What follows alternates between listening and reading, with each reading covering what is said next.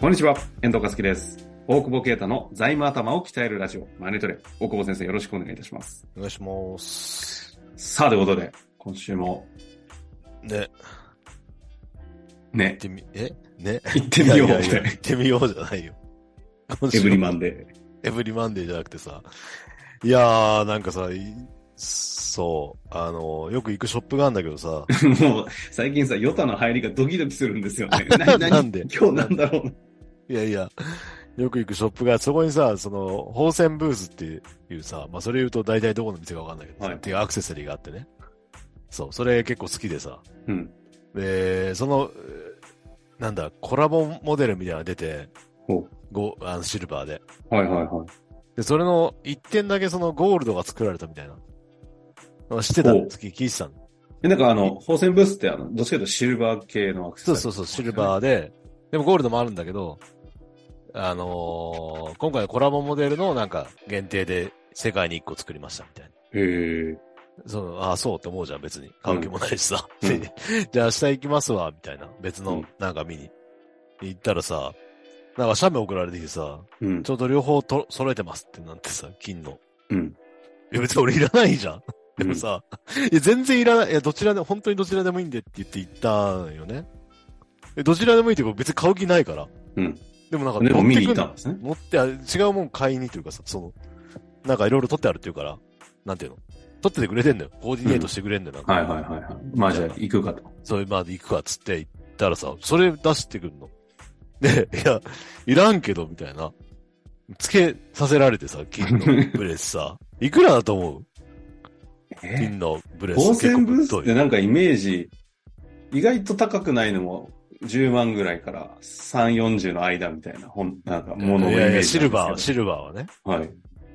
ゴーゴールルド、ゴールドドゴールドで。まあ今の値段に3倍かけて、まあ、100ぐらいですか。でそんなもんだと思うでしょはいい。や、630万 ですって言われてさ、いやいやいや、車買えるよね、普通のっていうかさ、まあ、ちょっといい。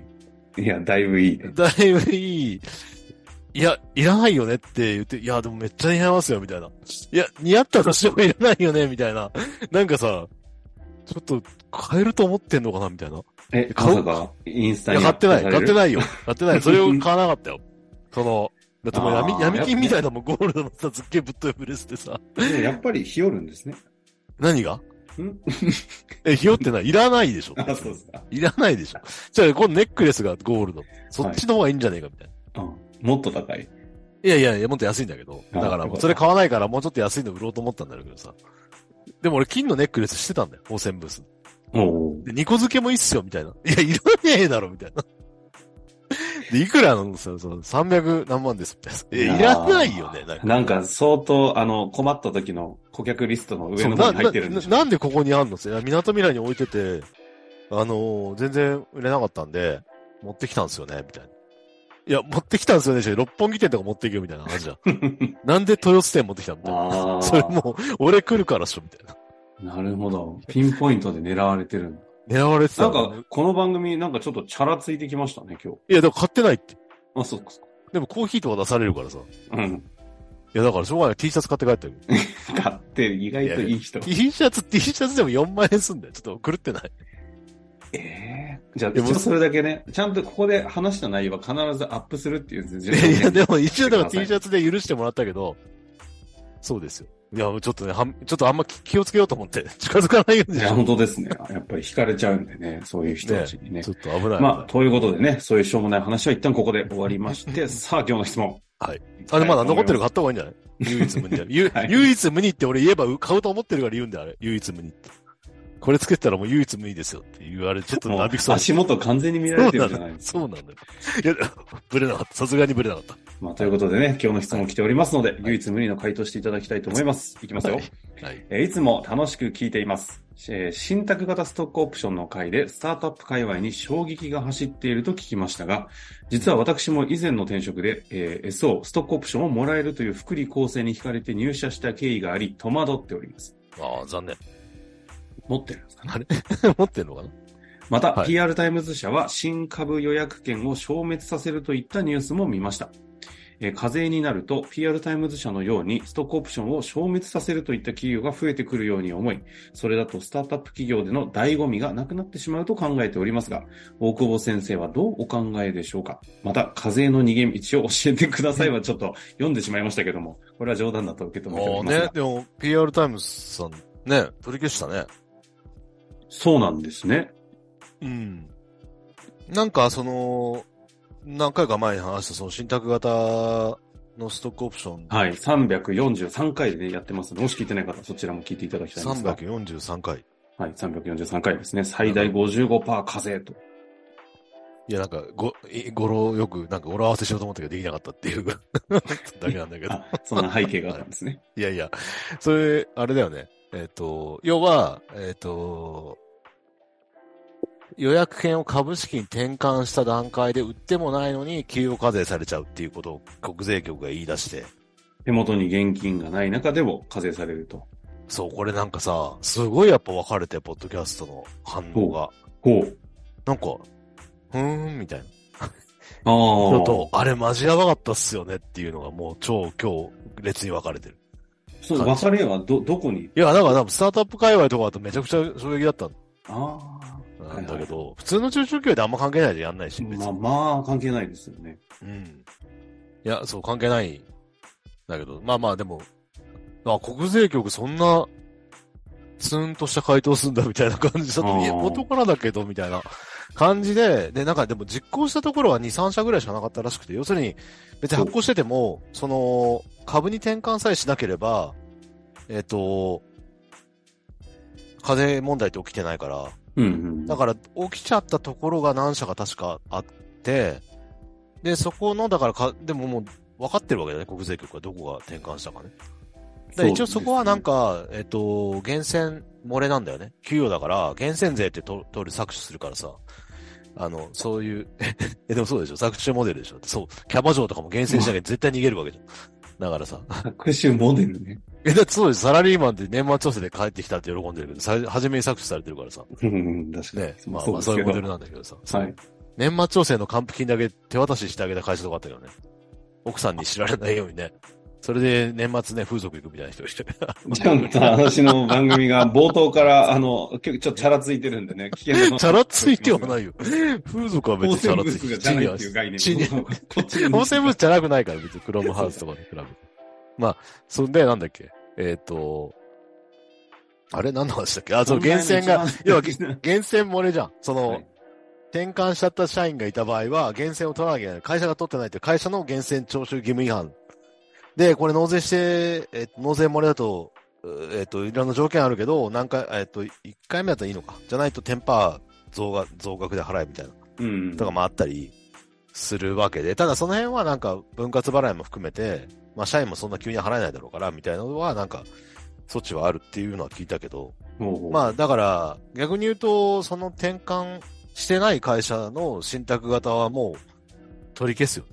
だからこれって別に取り消したけど、優勝ストックオプション出したんじゃなかったっけ今ですね、ちょうどググってみたんですけど、そうです消ね。滅しゆて、優勝ストックオプションへの、えっと、そう。発行することに切り替えた。そ出のて、ます信託型みたいな、流動的に、誰にこうポイントやって最終的に、その、貢献した人に一番渡せるみたいなことはちょっと流動性はないけども、え、まあ、現時点で今、貢献してる人に、その、今の、えーストックオプションの価値で払い込んでもらって、それを、えー転換できる、えーある条件を満たしたら株式に転換できるっていうことを、まあ代替案で出すっていうか、まあもともとそれがあったのが使いにくいから信託型っていうので、税制的確でいいんじゃないかみたいな話だったけど、まあそれがちょっと一旦戻ったっていうことだと思うんだけど。なるほど。だからその、そういう意味でスト、えっ、と、スタートアップ企業に行った、まあ福利厚生と捉えるのかどうかわからないけど、まあそれがもらえるというで、もらえなくなるというデメリットではないので、今の税制に適した形での、まあ税制的企画が一番いいんだろうけど、そのお金払わなくても株がもら、あーストックオプションがもらえる。うん。まあ、それを満たすのも大変だから優勝でっていう大体案でやってるっていう。この優勝ストックオプションって正確に説明するとちょっと大変そうですけど、要はあれですか、大企業の持ち株会みたいなもんですか。えーっと、よりはだからもうちょっと違う、その、えーっと、株価ではなくて、新株予約権の価値を算定して、まあ近いよね、大企業のそれ、それと。から中小企業の場合それがないし、市場価値がないから、逆に言うと、予約券自体の評価って非常に下げられるというか。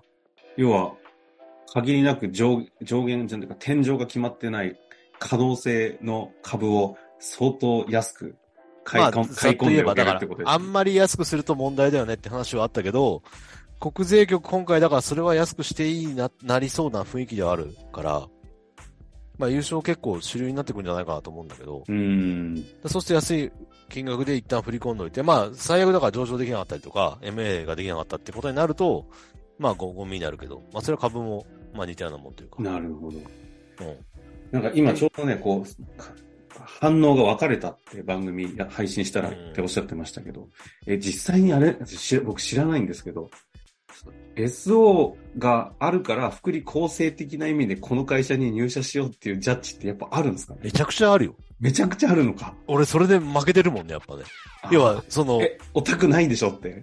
あーっていうか、うんまあないのはもちろん分かってる、専門家の集団。うんまあ作ってもいいけど、 あ、あるんだよね、その、最近ファントム型ストックオプションつって、業績上がった時に非常上でも、みたいな、あまあその話するとややこしいし、ちょっと風の問題がいろいろあるからあんまり喋りたくないんだけど、まああのああるんだが、まあ一般的にはないじゃん。その、専門家集団が。ないですよね。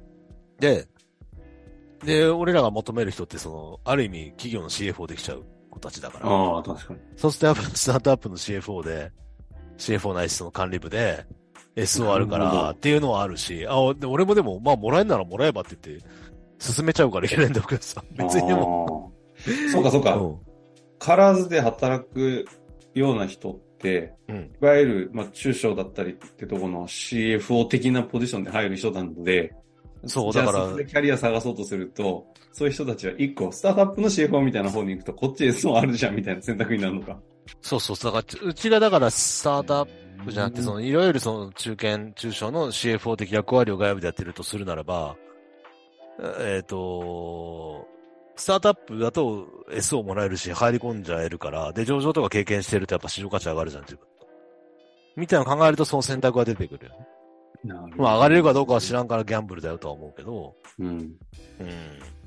ああ。そういうのは出てくう。る。だ から、お、俺はでも、その、今のポジション、スタートアップは多少しかないけど、でも別にふ、なんていうのまあ、レガシーとは言わないけど、別に通常のビジネスモデルの上場って全然できるわけだから。うん、うん。まあ、そういうとこの SO とかもらったりしてるから、だから別にそこが上がんなくてもね、なんていうの別にいろんなとこ支援してるからさ、 リスクは少ないよねっていう、うん、なるほど。 なんか勧誘してる風になったけど。そうですね。うまいこと分散しながらもしっかり リスクヘッジしながら、意外にこう、気がちっちゃいから、あの、630万のブレスは買えないんだけどあ。確かにね、結構ね、男みたいなとこありますからね う。るせ えな。いや、そういうことか。いやでもそう、でも、はいぜ前回のそう、前回のエクイティデッドの話もそうだし、う。はい。は SO いとか、だから財務戦略とかも本当になんかね、多岐にわたって。秋に渡ってきてるよね。昔とはやっぱ違うよね。MA い戦や、略でとかもそう思うと、ね提案する、してくださるパートナーがどこまで、だって、そ全部包括するのは無理ですよね。だもん戦略ありすぎて。そうだね。だから超現場、現場にいないとわかんない部い分や。もあるだろうし。だよねまあでも、スタートアップ村と言っちゃ失礼かもしれないけど、やっぱそこにいる奴らはやっぱすごいそこも詳しいしね。なんか、うん、やっぱ専門家でで包括って、やっぱそれなりのね、特性は、そりゃそうですよねあのーやっぱある何やし、ってるかによってねそこを見分けるっていうのがやっぱ中経営者からしたらね、大事なんだと思うんだよ。フェーズによってね。そうそうそうそう。うん。いや、改めてなんか、こう、CF を、誰を、どう、だどういうパートナーと組むのかね、重要さにもつながるような話でしたけども、はい。まあ、関係ありの人とない人がばっかり分かれる会議はあるん ですが、いやそういうねまあ、でも、一部ではめちゃくちゃ注目されてる話ではありますからね。なんかまあ知識としてはね、知っておくと面白いなっていうのは。ということですね。まあちょっとこういった話は定期的にあった場合には、解説させていただきますので、いご質問いただけたらとはい。あり思います。ありがとうございました。がとうございます。本日の番組はいかがでしたか番組では大久保携帯の質問を受け付けております。ウェブ検索で税理士カラーズと入力し、検索結果に出てくるオフィシャルウェブサイトにアクセス。その中のポッドキャストのバナーから質問フォームにご入力くださいまたオフィシャルウェブサイトでは無料メルマガも配信中ですぜひ遊びに来てくださいね